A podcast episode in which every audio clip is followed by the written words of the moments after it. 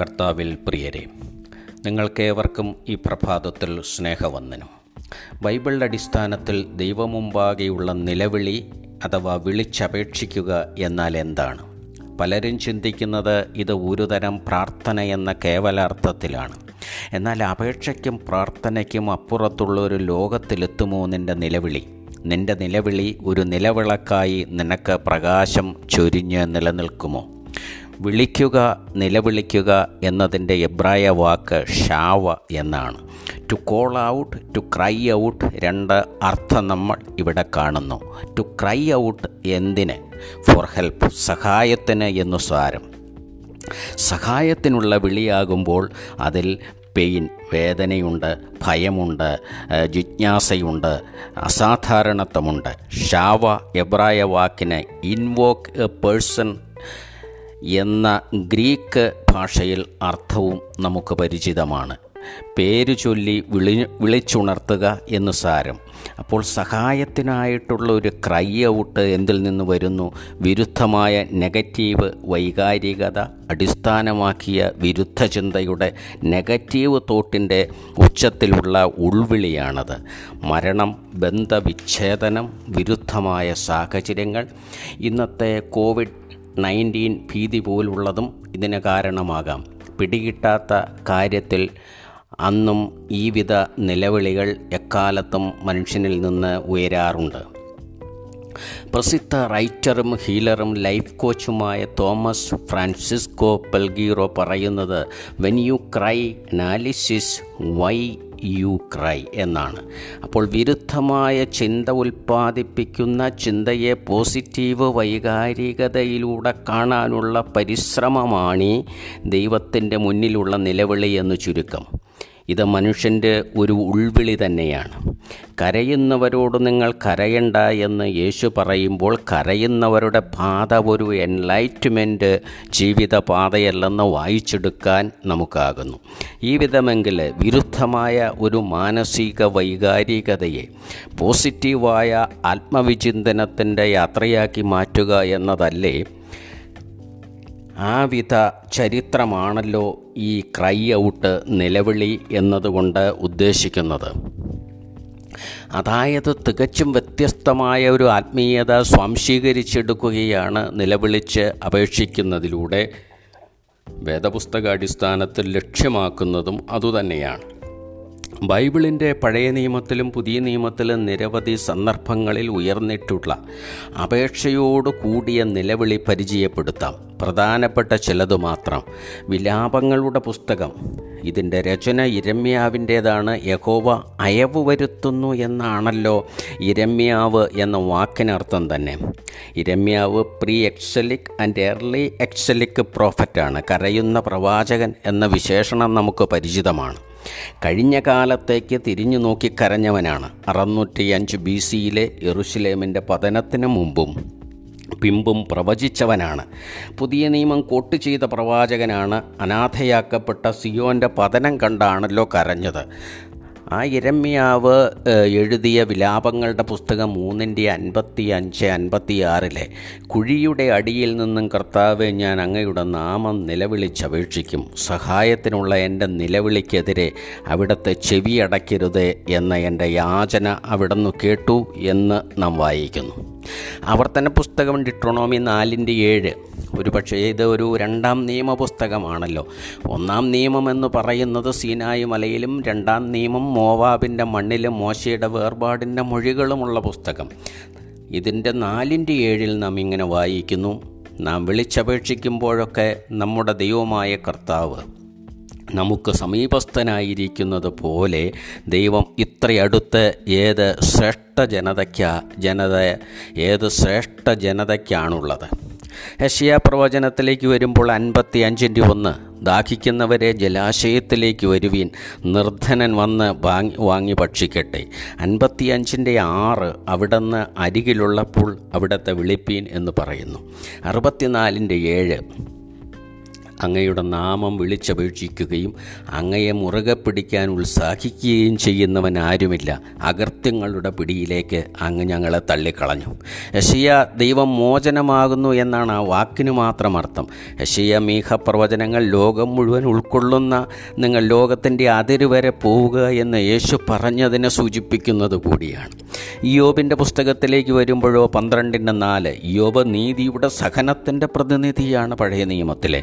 The aspiration for medi mediation by Christ എന്നൊരു വിശേഷണം ചേരുന്നു. അജ്ഞാത കർത്തൃകമുള്ള കർത്താവിന്റെ പുസ്തകമെന്ന് പറയാം.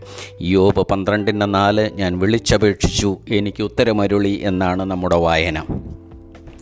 ഒന്നാം ദിനവൃത്താന്തം നാലിന്റെ പത്തിലേക്ക് യൂതിയായുടെ മതചരിത്രം പറയുന്ന പുസ്തകമാണ്. Spiritual and priestly point of വ്യൂവിലാണ് ഇത് വിലയിരുത്തപ്പെടുന്നത്. ദേവാലയത്തിനായി ഒരുക്കപ്പെടുന്ന ഒരു സമൂഹത്തിന്റെ മനസ്സുണ്ട് ആ സമൂഹത്തിന്റെ മണ്ണുണ്ട്. അപ്പോൾ ദിനവൃത്താന്തം ഒന്നിന്റെ നാല് പത്തിൽ ഇങ്ങനെ നാം വായിക്കുന്നു. അവൻ ഇസ്രായേലിന്റെ ദൈവത്തോട് പ്രാർത്ഥിച്ചു. വേദനയോടെ പ്രസവിച്ചവൾ അമ്മ വിളിച്ച പേര് യാബസ് എന്നാണ്. യാബസ് എന്ന് പറയുന്ന വാക്കിന്റെ അർത്ഥം വേദന എന്നാണ്. പ്രാർത്ഥിച്ചു. ഇസ്രായേലിന്റെ ദൈവത്തോട് പ്രാർത്ഥിച്ചു. വേദനയോടെ പ്രാർത്ഥിച്ചു എന്ന് നാം വായിക്കുന്നു. ശമുവേലിന്റെ പുസ്തകം പന്ത്രണ്ടിന്റെ പതിനെട്ടിലേക്ക് വരുമ്പോൾ ശമുവേൽ കർത്താവിനെ വിളിച്ചപേക്ഷിച്ചു അവിടുന്ന് ഇടിയും മഴയും അയച്ചു എന്ന് നമ്മൾ വായിക്കുന്നു ജനം ഭയപ്പെട്ടു എന്ന് വായിക്കുന്നു. ശമുവേലിന് ഒരു വിശേഷണം the stabilisation of the nation ആണല്ലേ? എബ്രായ വേദപുസ്തകത്തിലെ ഒറ്റ പുസ്തകമാണ് ശമുവേൽ ഒന്നും രണ്ടും ഒന്ന് ശൗലിന്റെ കാലവും മറ്റൊന്ന് ദാവീദിന്റെ കാലവുമാണ്.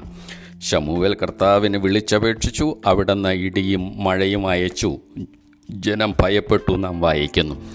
രണ്ട് ശമുവേൽ ഇരുപത്തിരണ്ടിന്റെ നാല് ദാവീദ് പറയുന്ന സുത്യർഘനായ കർത്താവിനെ ഞാൻ വിളിച്ചപേക്ഷിക്കുമെന്നാണ്.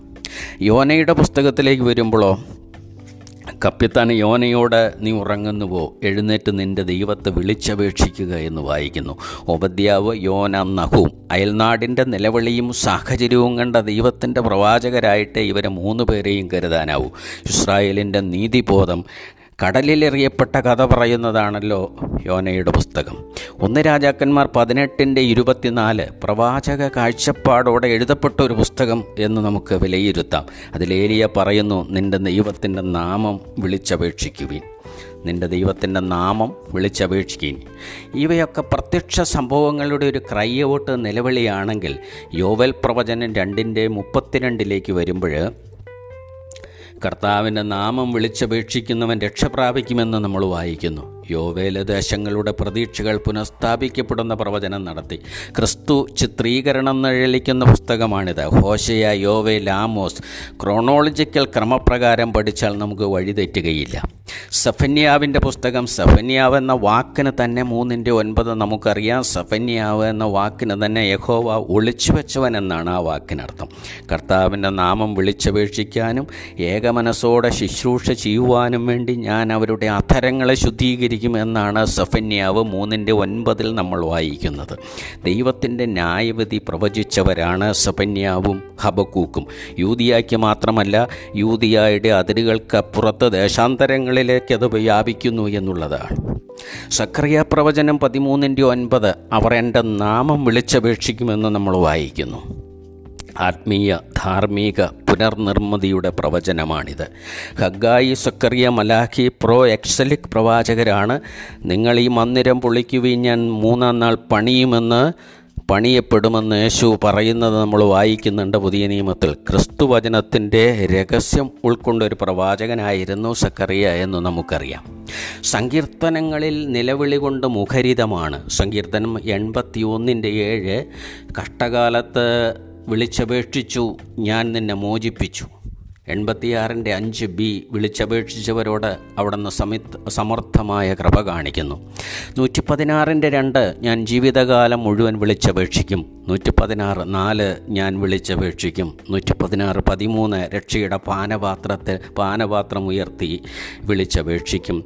നൂറ്റി പതിനാറിന്റെ പതിനേഴ് കർത്താവിന്റെ നാമം വിളിച്ചപേക്ഷിക്കും.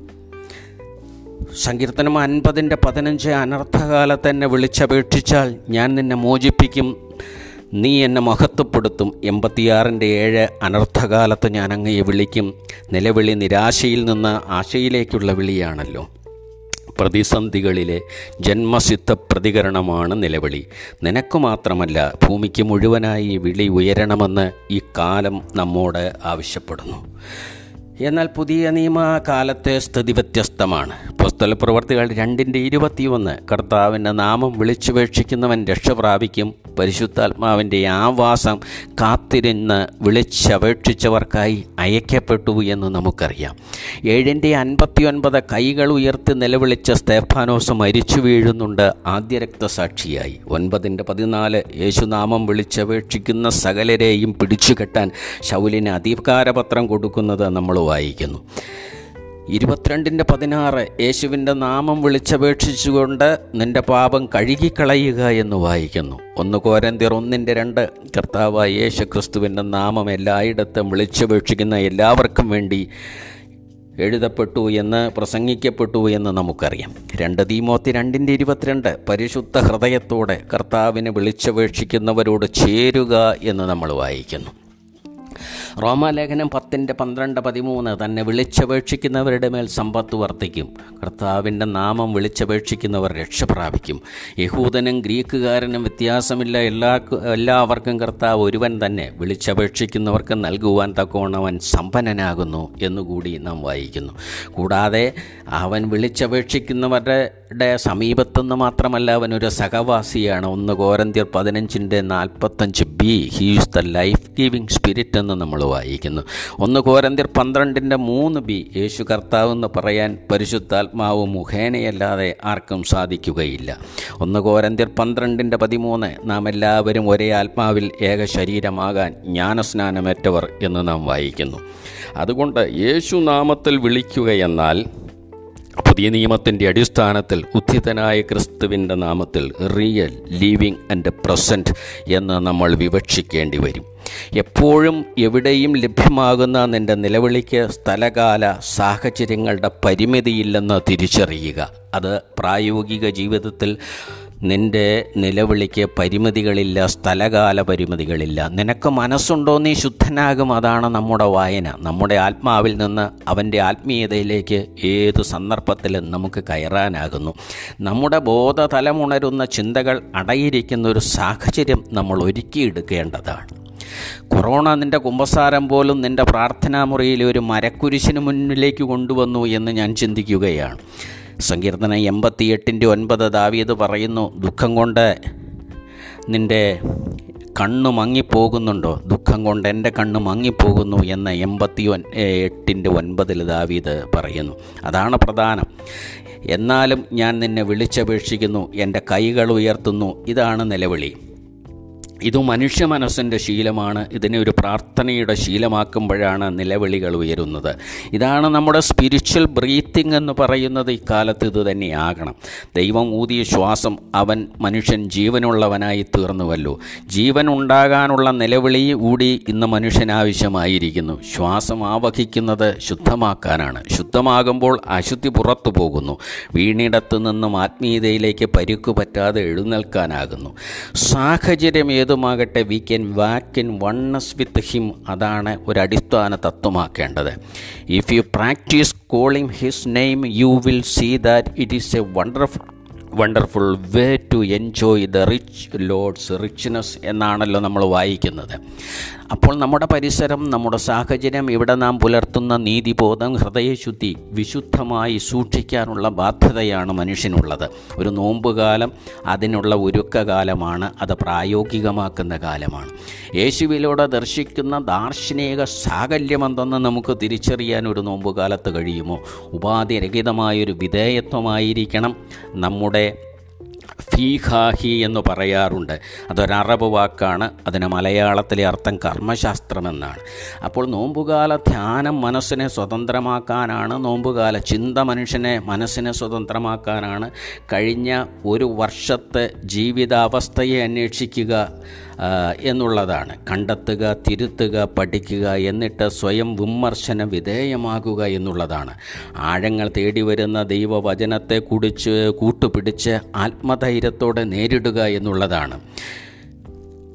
ഈ വിധത്തിൽ നോമ്പാർജിതമായ ഒരു ആത്മീയതയുടെ ജൈവ പ്രസരണം നമ്മിൽ നിന്ന് മറ്റുള്ളവരിലേക്ക് വ്യാപരിക്കാൻ കഴിയണം. വിസർജനം വിലക്കേണ്ട കോവിഡ് നയന്റീൻ പോലെയുള്ള പകർച്ചവ്യാധികളുള്ള ഒരു കാലത്ത് വിശുദ്ധി വ്യാപിപ്പിക്കാൻ നാം പരിശ്രമിക്കുന്നുണ്ടോ? ഒരു മരക്കുരിശിന് മുന്നിൽ മുട്ടുകുത്തുമ്പോൾ നീ ക്രിസ്തുവാകുന്നു എന്നുള്ളൊരു തിരിച്ചറിവാണ് കുംഭസാരം എന്ന് നീ മനസ്സിലാക്കുന്നുണ്ടോ? ഈ അടുത്ത കാലത്ത് ഇന്ത്യയിലെ ഒരു യുവ എഴുത്തുകാരിയായ Vasantha Vasundhara the spiritual mental health writer ആണ് അവർ അവരെഴുതിയത് ശ്രദ്ധേയമാണ്. ആത്മീയത ഉണർവുള്ളവരുടെ ശാന്ത സ്വഭാവമാകുന്നു നീ മുട്ടുമടക്കി ഇടത്തു നിന്ന് എഴുന്നേൽക്കുമ്പോൾ നീ ശാന്തനും പ്രസന്നവദനനുമാകുന്നുണ്ടോ? അപ്പോൾ നിനക്ക് മന്ദഹസിക്കാനാകും. എന്തുകൊണ്ട് നിങ്ങൾ മന്ദഹസിക്കുന്നു? എന്തുകൊണ്ട് നിങ്ങൾ ചിരിക്കുന്നു? എന്ന് നിങ്ങൾ ഒരുപക്ഷെ ചിന്തിച്ചു കാണില്ല. ഹൃദയത്തിൽ സന്തോഷം ഉൾക്കൊള്ളാൻ പറ്റാതെ വരുമ്പോൾ നിങ്ങൾ ചിരിക്കുന്നു. ആത്മീയത സന്തോഷത്തിന്റെ ഉൾക്കൊള്ളലാണ്. അതുകൊണ്ട് നോമ്പുകാലത്തിന്റെ പരിമിതിയിൽ നിന്നുകൊണ്ട് സദാ പരിണാമിയായ നമ്മുടെ പരിസരങ്ങളോട് നമുക്ക് സർഗാത്മകമായി പ്രതികരിക്കാൻ കഴിയുന്നുണ്ടോ? ലോകം മുഴുവനും നന്മ ആഗ്രഹിക്കാനുള്ള മനസ്സ് നമുക്ക് വരാറുണ്ടോ?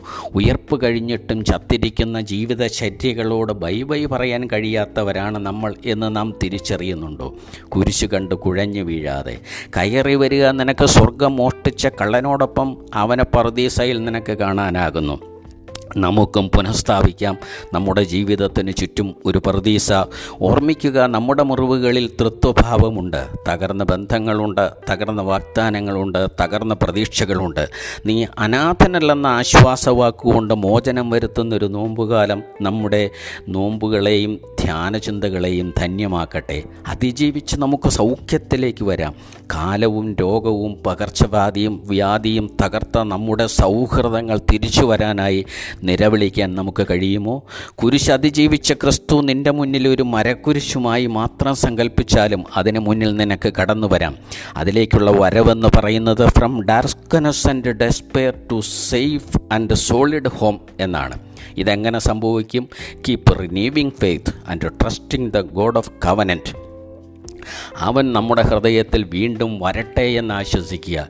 കുരിശിലെ അവന്റെ നിലവിളി നിങ്ങൾക്കറിയാം. പുതിയ നിയമത്തിലെ ഏറ്റവും വലിയ വിളിയാണ്. ദൈവം ഉപേക്ഷിച്ച മനുഷ്യാവസ്ഥയുടെ വിളിയാണത്. പിതാവെ നീ എന്നെ എന്തുകൊണ്ട് കൈവിട്ടു? ദൈവം ഉപേക്ഷിച്ച ഒരു മനുഷ്യാവസ്ഥയുടെ നിലവിളി. അതാണ് നമ്മുടെ ഉൾവിളി. ഒരു മരക്കുരിശിൽ നമുക്ക് ദൈവത്തിന്റെ ഹൃദയം കാണുന്ന ദുഃഖവെള്ളിയാഴ്ചയുണ്ടല്ലോ. അത് നമ്മുടെ ഗുഡ് ഫ്രൈഡേ ആക്കുന്ന ഒരു കാലത്തിനായിട്ട് കാത്തിരിക്കുക. റോമാലേഖനം ആറിന്റെ അഞ്ച്. മരണത്തിൽ പങ്കാളിയായവൻ ഉയർപ്പിലും പങ്കാളി എന്ന് നമ്മൾ വായിക്കുന്നു. അവന്റെ സഹനം നമ്മുടെ കഴിഞ്ഞ കാലം നടപ്പുകാലം ഭാവികാലം. അവന്റെ ബ്രോക്കൺ ഹാർട്ട് എന്ന് പറയുന്നത് തകർന്ന ഹൃദയമെന്ന് പറയുന്നത് broken heart of the world ഈ കാലത്തിന്റെ തകർന്ന ഹൃദയമായിട്ട് നമുക്ക് കാണാനാകുക. രണ്ടിടത്ത് മാത്രമാണ് അവൻ കരഞ്ഞതെന്ന് നമുക്കറിയാം. ഒന്ന് ലാസറിന്റെ ഇരുക്കുഴിയുടെ മുന്നിലും രണ്ട് ഇറുശലം പട്ടണത്തിന്റെ മനോഹര കാഴ്ചയിലുമാണ്. വ്യക്തിപരമായ നേട്ടത്തിന് കരയാതെ നട്ട സൗഹൃദത്തെ ഓർത്താണ് അവൻ കരഞ്ഞത്.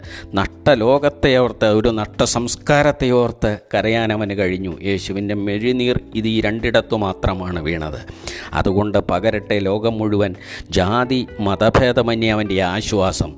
നട്ട സൗഹൃദത്തിനും നട്ടലോകത്തിനും വേണ്ടി സമർപ്പിക്കാം. ഈ നോമ്പുകാലം നിലവിളിക്കാം. നമുക്ക് ഉറക്ക കരയാം. സ്നേഹപൂർവം ഇ വി പി എല്ലാവർക്കും നന്ദി. ദൈവം അനുഗ്രഹിക്കട്ടെ.